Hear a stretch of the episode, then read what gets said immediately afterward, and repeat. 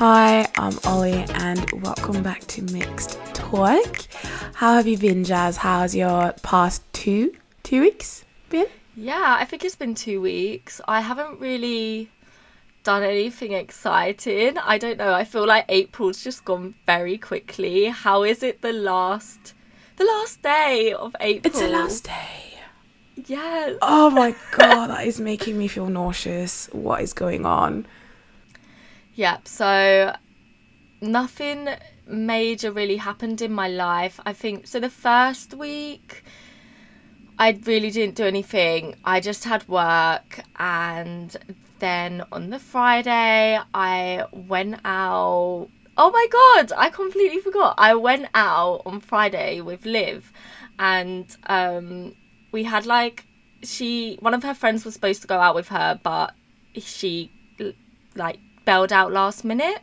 So Liv was like, "Oh, can you come with me?" Because she'd booked, um, she'd booked like drinks, which she got like, you know, like when you have to pay a fee, and then if you don't turn up, you have you get charged. So she had that, and then she also bought like tickets to go to Swingers, which is crazy golf, and she'd already bought the tickets. So she was like, "Oh, Liv, like it's a way, Jaz, it's a waste of money. Come with me."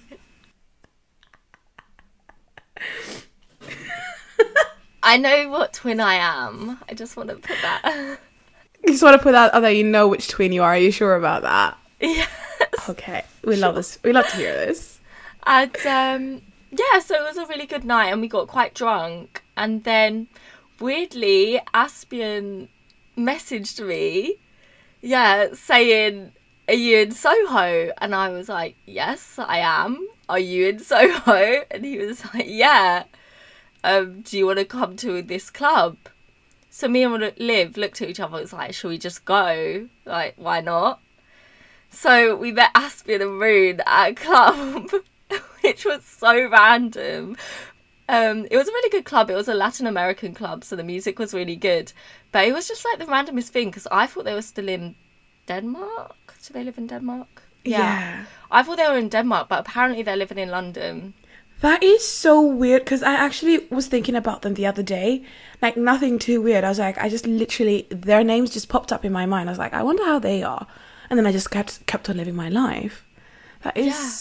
so weird. I hadn't seen them in ages, and then just popped up, and I was like, yeah, why not? Like, just say hi. And it was a really good night, and then that was it, and then went home, and I haven't spoken to either of them since. it's just so random. They're just the randomest people I know. I oh, know. Oh, bless them. Yeah. But so that was interesting. And then what else did I do? Oh, I went to my first awards night. And it's not very exciting. It's not as exciting as going to like the Oscars or something. But it was quite good. It was for finance. So all the categories I really didn't care about. You know, like No, when you like- say finance, oh lord. Mm. It was finance awards, and the only award that we went for was uh, the diversity and inclusion one. Oh we got no. nominated for, but we didn't win, which was a bit sad because we were the only table full of like w- women. So we had all women, had me as like the token token mixed race person, and um, one gay guy on the table, which you think sounds bad, but technically, when you looked at all the other tables at the awards dinner, um, it was all middle aged white men or just white men. So, in that aspect, we were doing pretty well on our table. But why do we need a diversity award? I don't know. We always It's just a go weird for one. diversity awards. I don't know It's- why, but I find it so like, oh, congratulations, you've like um recu- recruited diverse people. So like, are they there because they're good at their work, or is it because you want to fill a quota? So I don't think it's about recruiting enough people within work. I think it's about the stuff you do for diversity inclusion rather than actually the amount Oh. of diversity inclusion you've got. So Okay, now for I get it. example, yeah, so for example, um we're quite big on the women front, which is I think quite difficult in finance. I'm guessing. So we've got like a women wealth manager network and it's a group where all like women that are wealth managers can come and like talk about being a woman in wealth management because it's very male dominated and we win a lot for that and stuff like that but Okay, I'm on. I'm on board. yeah it's okay i mean i know what you mean though it's weird like going for a diversity and inclusion awards but yeah it was good i mean there was free course meal and really good wine so i didn't pay for anything and then i was allowed to get a taxi home so that was we nice. love corporate. Yes. And I thought I just. So it was kind of hard to dress. That's the only thing I'd say. I didn't really know what to wear because all my dresses are a little bit like low cut. And I thought that's not really appropriate for a corporate dinner. So I had a dress that I wore and it was just black and um, long sleeve, but it had like a bit of diamantes. And it was nice, but I feel like I I was underdressed. I felt like I could have gone more out there. But it's really hard to tell. Like everybody had like big ball gowns on. Like full on dresses. Like it was proper awards. I was not prepared. No. But anyway, I feel like that was the most exciting thing of my life in these past two weeks. So I will pass the mic over to you. What have you been up to? How's your days been? My days have been quite alright. Sorry about that. I've uh, uh, I've been I've been sick, but I'm fine now. But um, let's try not to say but um. So last weekend, I went to my first ever bachelorette party, and that was for my sister. And I started reflecting on my life because I was like, how the fuck did I get here? Because I remember, I think it was like last last year or last year but once where I was like, okay, I'm gonna go on this journey of actually getting in touch with my family. And now I was like at her bachelorette party and I was just sitting there like, how did I get here? I don't know. But we're taking tequila shots. Okay. Uh, so that was fun. So we kind of so a little bit background story of that one, like the sister who's getting married. She has the nickname Tequila Queen. Um, that has come that has come out from a lot of messy, funny, legendary stories of her and tequila. And with tequila, you have to have, you know, like the fiesta, the Mexican theme. So we went for a Mexican theme bachelorette party with like sombreros and a lot of nachos and yeah, all that jazz. Um, and it was just, it was good. We kidnapped her to like a little cabin and I was the driver and I have never been more happier to be the driver because people were drinking at 10 a.m. My niece showed up from a crazy night out because one of her friends like turned 20 which is a big thing in Norway because that's when you can start drinking hard liquor. Because before that it's only like beers and wines and when you're 20 you can actually go buy yourself a vodka. So it was like a wild wild night. Um so she came and she was shaking. She was looking at me and like she was shattered. She was like so hanging and I was just sitting there like you know that they have a shot ready for everyone except the drivers? And i just i lost it. Anyways people started drinking at 10 and um we had i had to drive like two and a half hours out in the woods. It was great. It was nice and we just drank a lot. We just drank uh, so much. I think my, i have not drunk that much in a hot minute and i'm very happy that i actually kind of stayed or paced myself through the night because if not i would be throwing up and i knew i had to drive the next day as well. So i was like okay we're not gonna get too like 12 is the latest i can get a shit face because then i'll have to like sleep it off. So yeah it was fine. It was good. Um work is okay. Is good. I got a really interesting thing. I had to make a presentation um not for myself. I had to make a presentation ready for my boss that he will like then use it for the board for a board meeting. And I was shitting my pants because I was like, there was this one slide that I had to get numbers from 28, 2008. And see, I'm not a finance girl.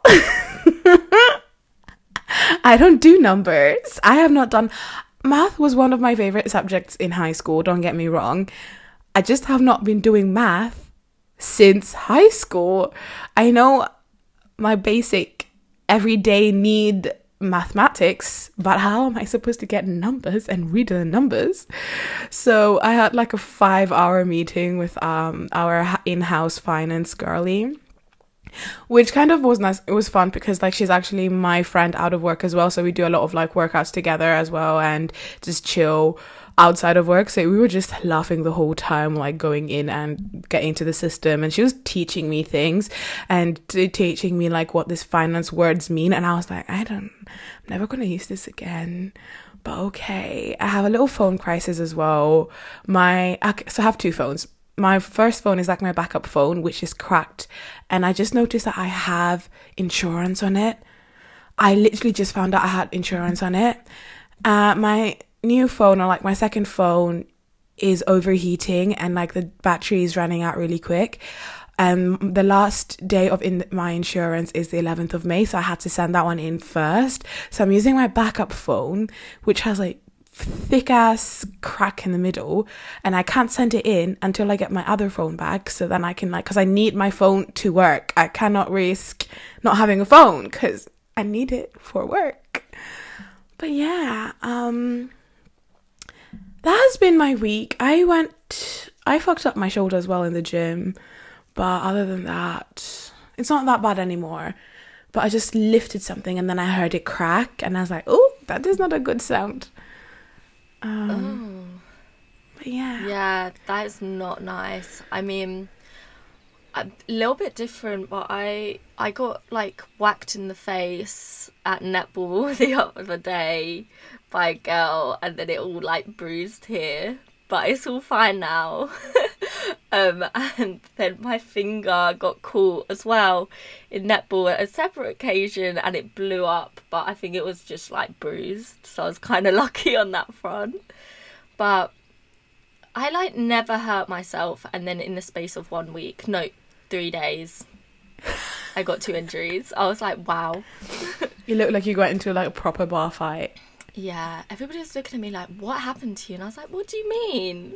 Like, oh, oh my god! Do you have pictures? No, I didn't take any pictures, which was kind of silly. I just you have to carried on with my life, as if it's all normal and dandy. Yeah.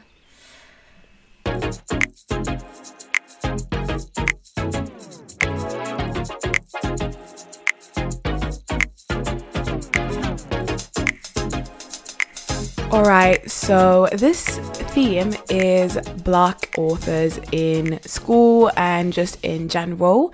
And I wanted to kick this episode off with talking about a little bit of statistics. And the statistic is in how many Black authors are there.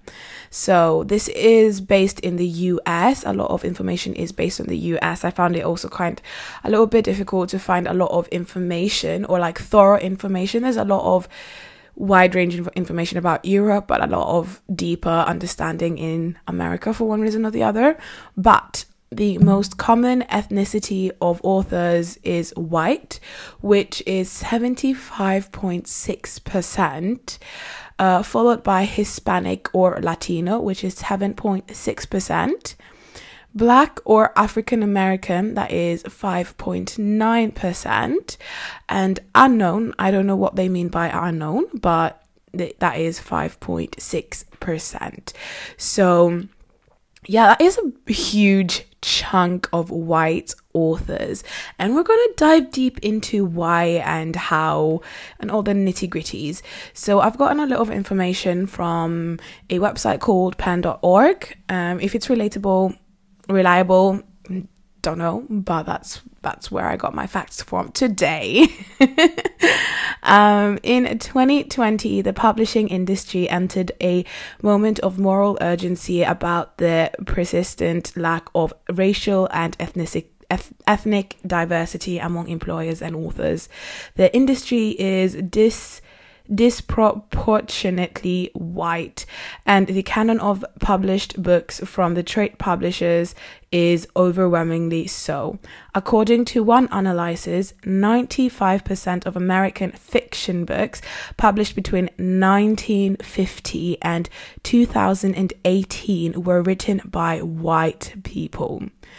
While that analysis look at a broad sweep of time, more recent figures indicate that both the publishing industry and the books it puts out remain disproportionately I cannot say that word even though I've said it multiple times. Um, disproportionately white. The lack of diversity in the ranks of publishing professionals and in the working brought the market are linked in a cultural industry like publishing, where subjective interpretations of what constitutes good or marketable literature are a major determinant of what gets published. The whiteness of the industry's staff has accomplished a largely white crowd of published authors. So that is a big, big chunk of white people writing. And why why is it important to read black literature? This question has kind of popped up in my mind so many times. And when i say black literature i'm not talking about black history. I'm not talking about educational purposes, but more of like, you know, like in English class, you get to write, read a book and analyze it. It could be 13 reasons why, or it could be another book where you analyze it. So why is it important to read? What's the difference between a white person writing 13 reasons why or a black person writing 13 reasons why? So, reading books by black writers is important in helping us understand the world around us as well as what it means to be black. We learn by understanding the richness of human experience by exposing ourselves to new perspectives, stories that break down barriers of in- inequity, stereotypes, and bias. It's stories that foster inclusiveness and generate empathy when they're told when we don't tell the stories that f- reflect our diverse identities within our society and omit these experiences, we erase these identities and silence so many voices. Reading stories of the Black experience by black authors is important because only a black person can tell you what it truly is like to live in their skin. Through the power of storytelling, black authors help us understand their struggles, their triumph, as well as everyday life experiences. By celebrating and supporting black authors, and publishers, we make room for authentic storytelling that reflects Black experiences, identities, and voices. So, that you can a white a white author can write a black character that is there because it's an understanding and it's just a lot of research but a, you cannot write a black character as a black person can write a black character because they know the struggles the lingo and all of pardon me all of that nitty gritty things it's essential that we as readers engage with Black literature beyond narrative of Black struggles. Racism is not only the only thing to know about what it means to be Black. Black Lives Matter means the whole of Black lives, not just suffering or persecution, not just Black deaths and racism, but the joy, sorrows, love, struggles that fit in it, triumphs, and all of this matter. So it's not only about the downgrade, because I feel also personally reading the news or like reading black authors it's all about the struggle and how they struggle to get there and it is important and we need a spotlight for that. But what about the happy times? What about the successes that they got and the love that they had and the family that they've built? What about the happy places because I feel like a lot of lately what I've been reading is the struggles, but what about the joys, you know? Yeah, I get that. That's really interesting, actually, and it's a shame that the number's so low. I think, like, how do we have so little authors, um, or black authors, or black literature? Um, I just think that's such a shame, and I agree. Like, it shouldn't all be about tragedy or black history as such, and um, it should be also about the joys of like a black person or the happiness because when we think of the different varieties of books just thinking of I know Shakespeare's plays but Shakespeare has comedy tragedy and like romance and stuff and history so why can't black authors have that variety as well. Why does it have to be like pinned down to their experiences of hardships and struggles? So I really like that. And I do agree like even it's not about um it's not that white people can't necessarily write a black character and add diversity to their book. It just won't be the same experiences as a black author putting in a black character like you said there would definitely be more relevance or it would just be more accurate in that mm. sense I think that's really no, yeah a little interesting fact. I'm gonna dip dive a little bit into the UK side of it, a little bit closer to home, I guess. And this like little part is focusing on children books. Um, so, a report by Centre for Literacy in Primary Education revealed that Although the number of black, Asian, and minority ethnic protagonists in children books have increased by 1% in 2017 to 4% in 2018. The numbers are crazy out in here. Um, there are still there's still a long way to go to achieve representation that reflects the UK population, and I feel like that statement just says a lot because when I go to the UK, I think of diversity, and it was one of the reasons that why I wanted to move to the UK is because of the diversity that it has in there. I came from a little white our white town i guess very Christ- christianity um and it's just not as diverse that I would love to. And I remember like all the stares that I got. So going like to London thinking or not London but like the UK thinking about the diversity and how many people have like immigrated there should be reflected in the books that are they're selling because it's not just a first generation thing. This is multiple generations of different ethnicities that have been living in London. When I say London I'm in the UK I've been, I've been I'm becoming one of those people London is the UK. um, but yeah, uh, the lack of role models meant that children of young people of color were less likely to aspire to careers in the sector. This is this was compounded by the lack of diversity, particularly in senior roles in publishing for those who have pursued a publishing career, experiences of everyday racism and microaggressions were widespread.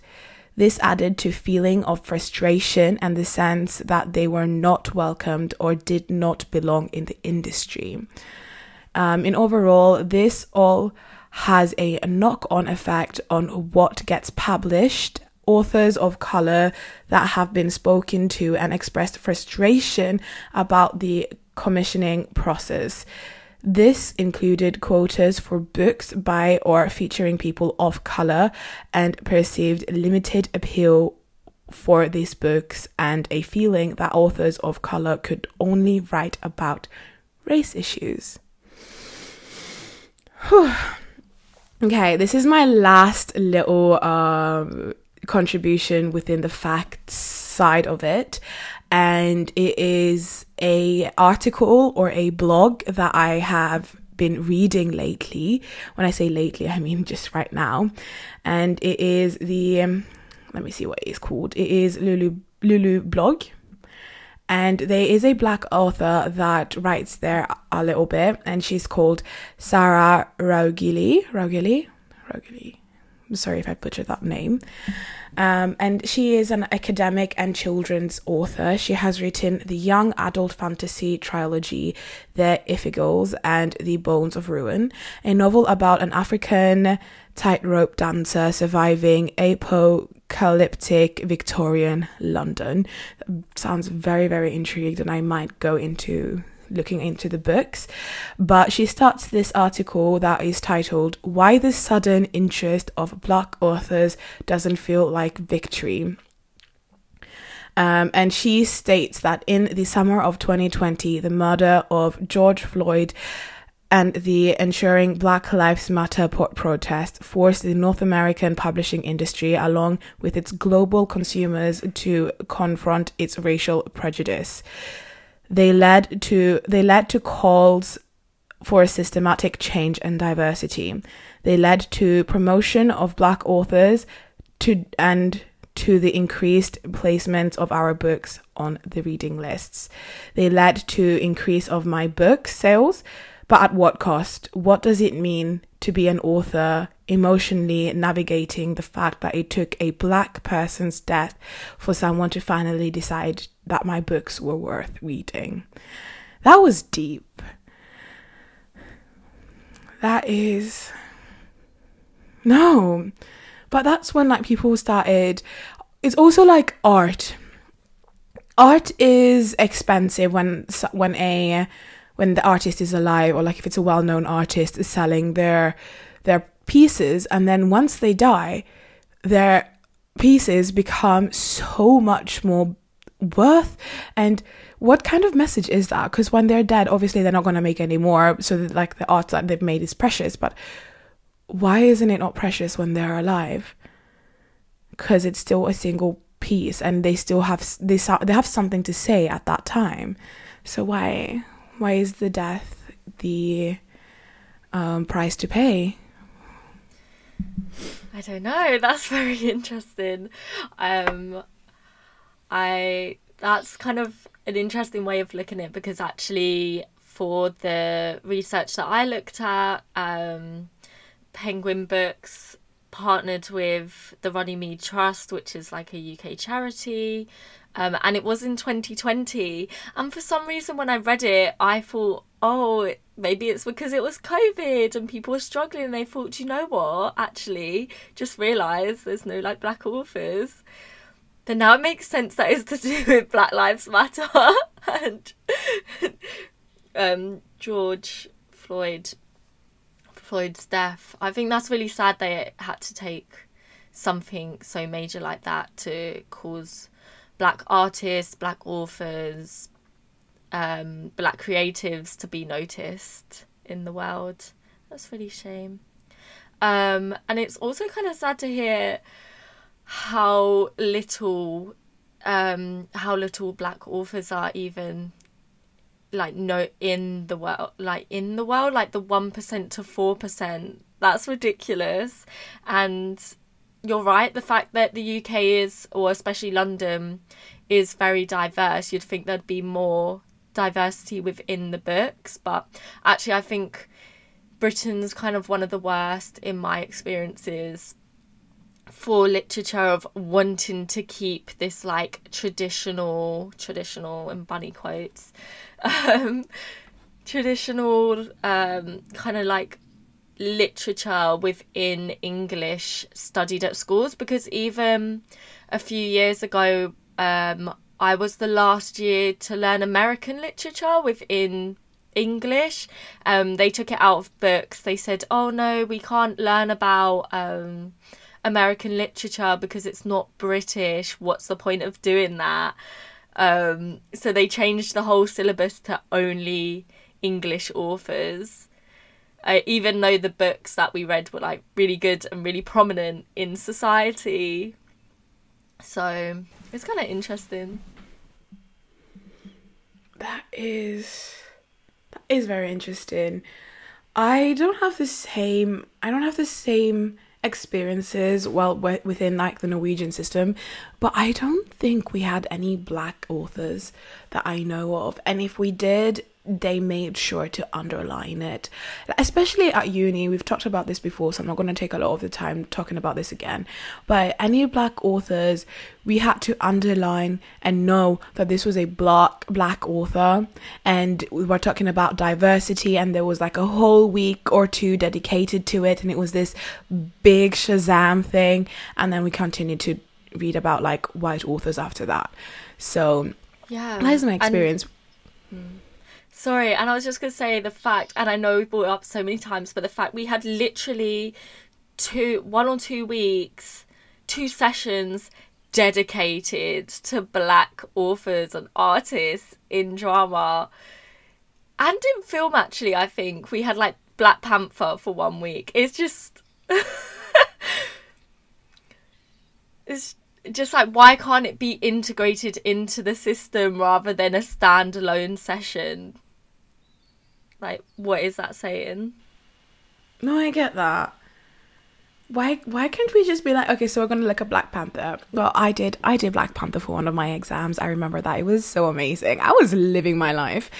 Um but i do get like read understanding, especially in film, because there's so much about lighting and a black complexion. Because I sometimes where I've been analyzing films and you can see that the lighting has been has been put into a white person's or like a white person's idea of what is good lighting which does not mean a black person can really be in that lighting because they start having like this blue blue shady thing that is not really flattering so kind of looking in that perspective is a good it's, it's a good enough reason i guess but why not look at black panther of how it's built and how it's like cut and just because it's a film, not because it is Black History Week and we need a black film to to talk about. So yeah. Um so going on to this and I didn't actually bring it up in our little chat at the beginning, but I did do something else that was very interesting these past two weeks, um, which actually fueled this episode I went to a literary festival called, and I think it was like the Murky Books Literature Festival. And it was a free festival. It was just a small venue, and it was to promote black authors and black artists um, in the film industry, um, mainly, and like in the literary um, industry. And it was trying to like show that they were important in these fields and how um um there's like work they've done and stuff like that. And it was really interesting um so I actually watched a I watched a talk from people that worked at Netflix and it was it wasn't actually all uh it wasn't all uh ethnically uh, ethnic minorities or ethnically diverse people. There was like a white man and a white woman on the panel and stuff. But it was quite interesting to hear like how to get into netflix or how they got into netflix and how they got there. And then i also um this director spoke about his short film which was about a black barbershop and it was about men black men showing their vulnerabilities on screen because for a lot of people, not just black men, a barbershop or a hairdresser's is quite an intimate place to be, and a lot of people find it as a safe place to talk about what they're doing in their lives, weirdly.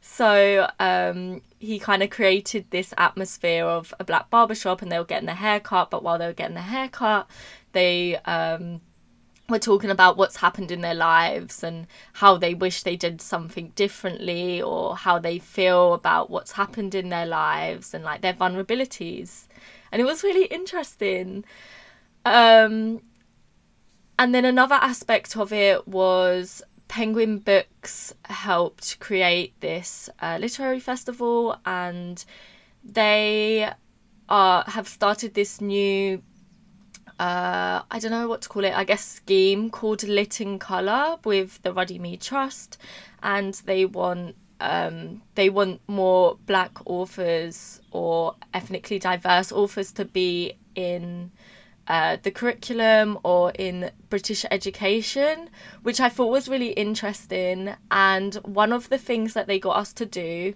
was write down which authors we wanted to see in education. So, um, before I go into that, I do actually have a couple, um, a couple um, stats that were quite interesting as well. They're kind of similar to Olly's, but um, apparently there are 34.4% of students that are Black, Asian, or minority ethnic.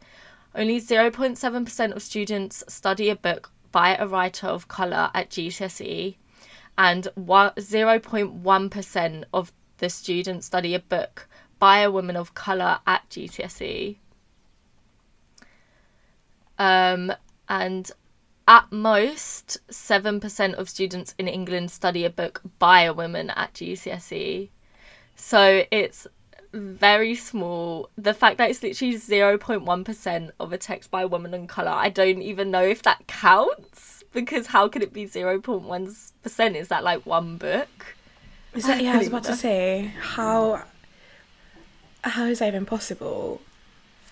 I know. And um, looking at it, it also says like nearly every young person studies English literature until the age of 16. So the fact that we have no ethnically diverse authors within within like education bearing in mind that everybody studies books until the age of 16 is kind of worrying because it's not showing what society or culture actually is so anyway I'm going to go into the two books that I would choose. Um, and they are actually both by women of colour. And I didn't mean to choose two women of colour, it's just the books that I like and I think would be really good within education. So the. so the first author is called, and I feel like I'm going to mess up her name, but it's Bernardine Evaristo. She is a British black author of 10 books and numerous writings that span the generation, genres of fiction, verse fiction, short fiction, non fiction, poetry, essays, literature, criticism, journalism, radio, and theatre drama. She was the first black woman and black British person to win the Booker Prize in its 50 year history. Um, this novel also won many other prizes, including British Book Awards Fiction Book of the Year, Author of the Year, and Indie Book Award for Fiction. It was the, sun- the number one Sunday Times bestseller for five weeks and it was the first woman of colour to achieve this position in the paperback fiction chart, spending 44 weeks in the top 10. There are now over 60 translations of um, Bernardine's books in over 40 languages. And this is actually the book that I chose. I didn't actually realise how big it was, but I guess that's why I probably read it and loved it. So the book is called Girl, Woman, Other. Um, and it was published in 2019 and it follows the lives of 12 characters in the UK over the course of several decades. So I will just go into a little overview of what it is. So the book is divided into four chapters and they each contain different episodes about three people who are directly connected in some way, the majority as relatives. Although each character has their own chapter set across a, a, particular time, their lives intertwine in numerous ways, from friends and relatives to chance acquaintances.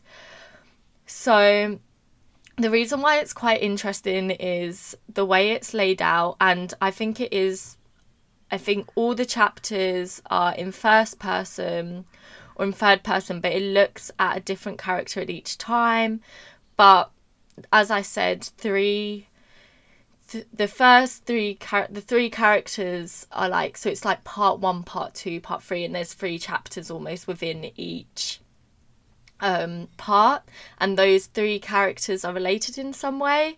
So the first one the first section, which was actually probably one of my favourite sections, looked at a mother called Amma, who's like a famous playwright, and she's really big, and she she's quite into her, like looking at how she's um she's a black playwright and how she doesn't get as many chances, but also because now she's a black playwright, she gets more chances on big theatre shows, and people always asking her, like, what's it like to be a black artist? And I thought that was really interesting.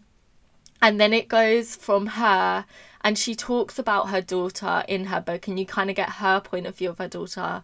And then you get the daughter who she lives in at uni and um, she uh, yeah, she goes to uni and it's her point of view. So it kind of switches. They're all connected in a way. And you look at the daughter's point of view in her life as a um, as a student living in uh, living in the UK and how she kind of sees it as a more diverse place, I guess, which is quite interesting.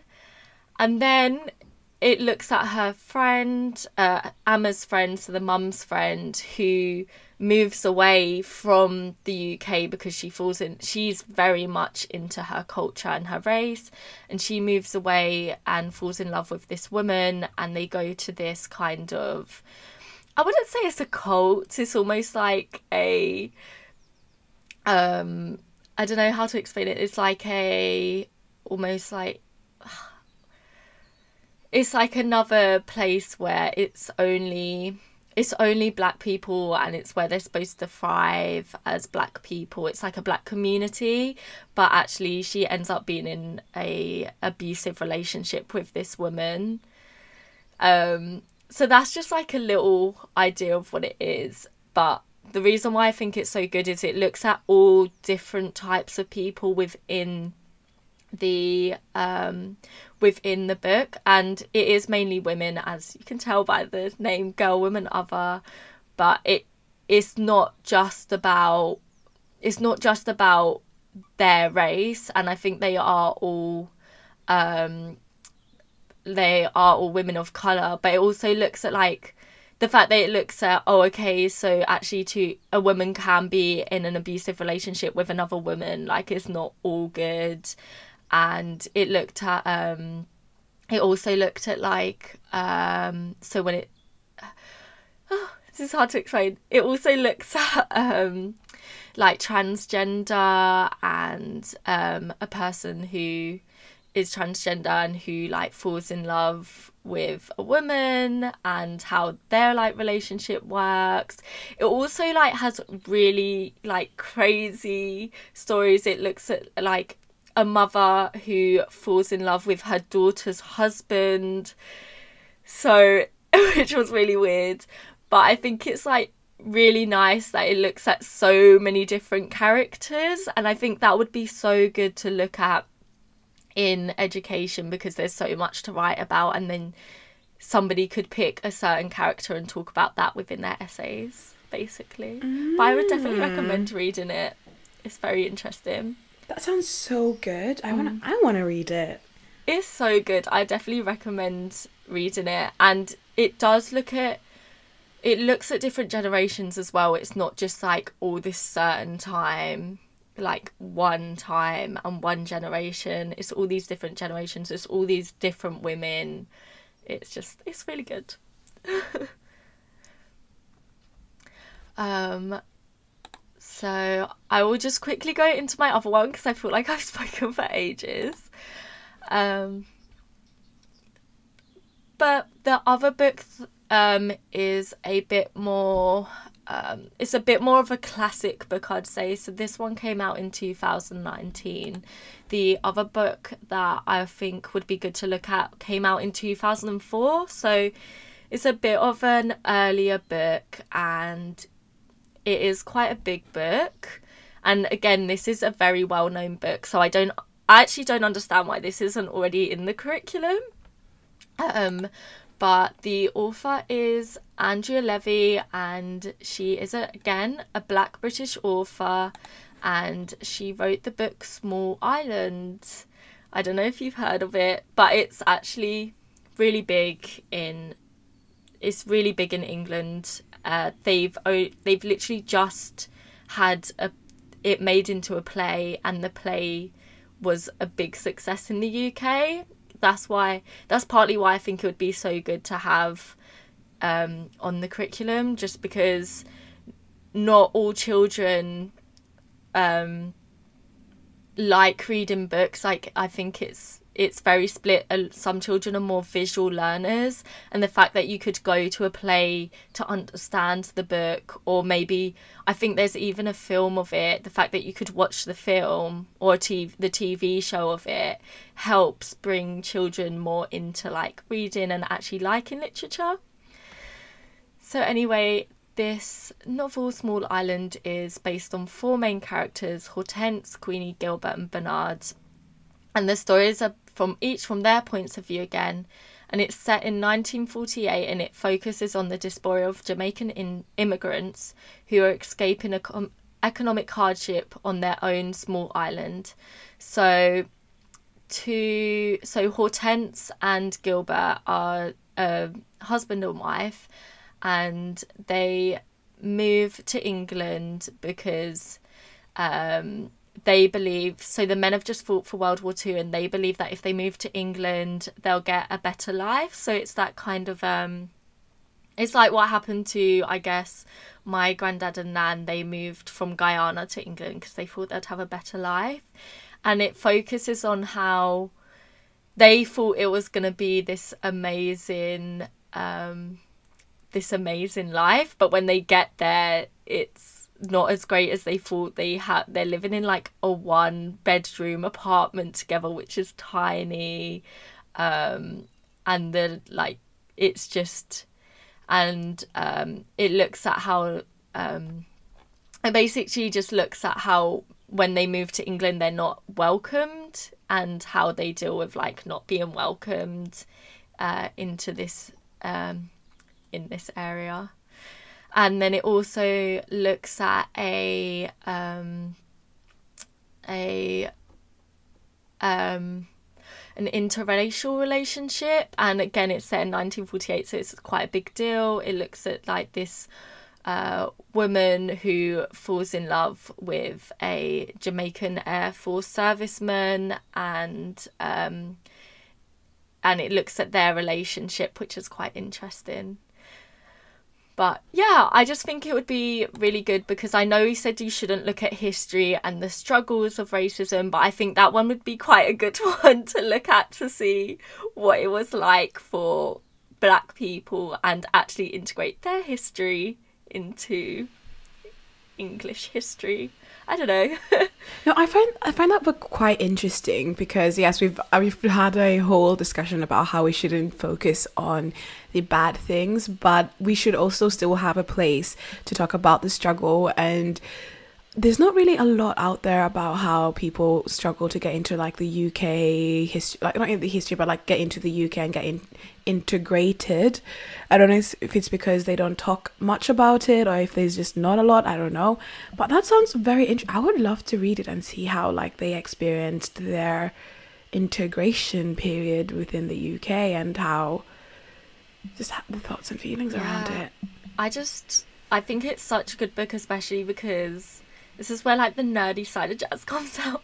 We love the nerdy side of Jaz. Let's go. I think it'd be such a good book to read on like the curriculum, and I would love it because you also have so much context that you could like bring towards the book. It wouldn't just be like, okay, I'm reading a fictional book, and can you tell me what's happening in this book and what you found interesting? You could also bring his history into it and actually bring articles from real life stories and match it to that book and kind of compare and like contrast how it was similar or not similar. I just think it would be really good.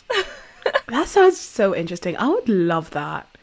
I really would. And it's also like a nice way to integrate like research and other things that you need if you want to study or if you want to write, it kind of helps you do your research and be like, okay, so this book is talking about ABC, and you can see it's correlating to this person's story and that person's, and kind of like build build an understanding and not just one story says it all, but kind of get those little branches out there and take a little bit of facts and kind of yeah see the similarities and not the similarities because every individual story is different depending on where, when, and how they got yeah. there.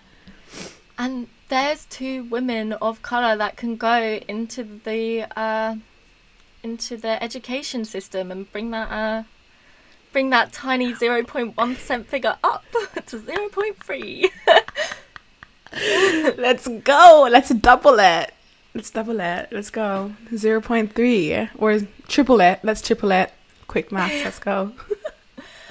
um anyway, if you have any books from black authors or maybe any ethnically diverse authors that you really think should be in the education system or just even read if you've got any recommendations please dm us at MixedTalk99 or if you want to send us a nice little email and you're old school please email us at MixedTalk99 no MixedTalk99 at gmail.com yes lovelies remember to take care of one another and we will speak real real soon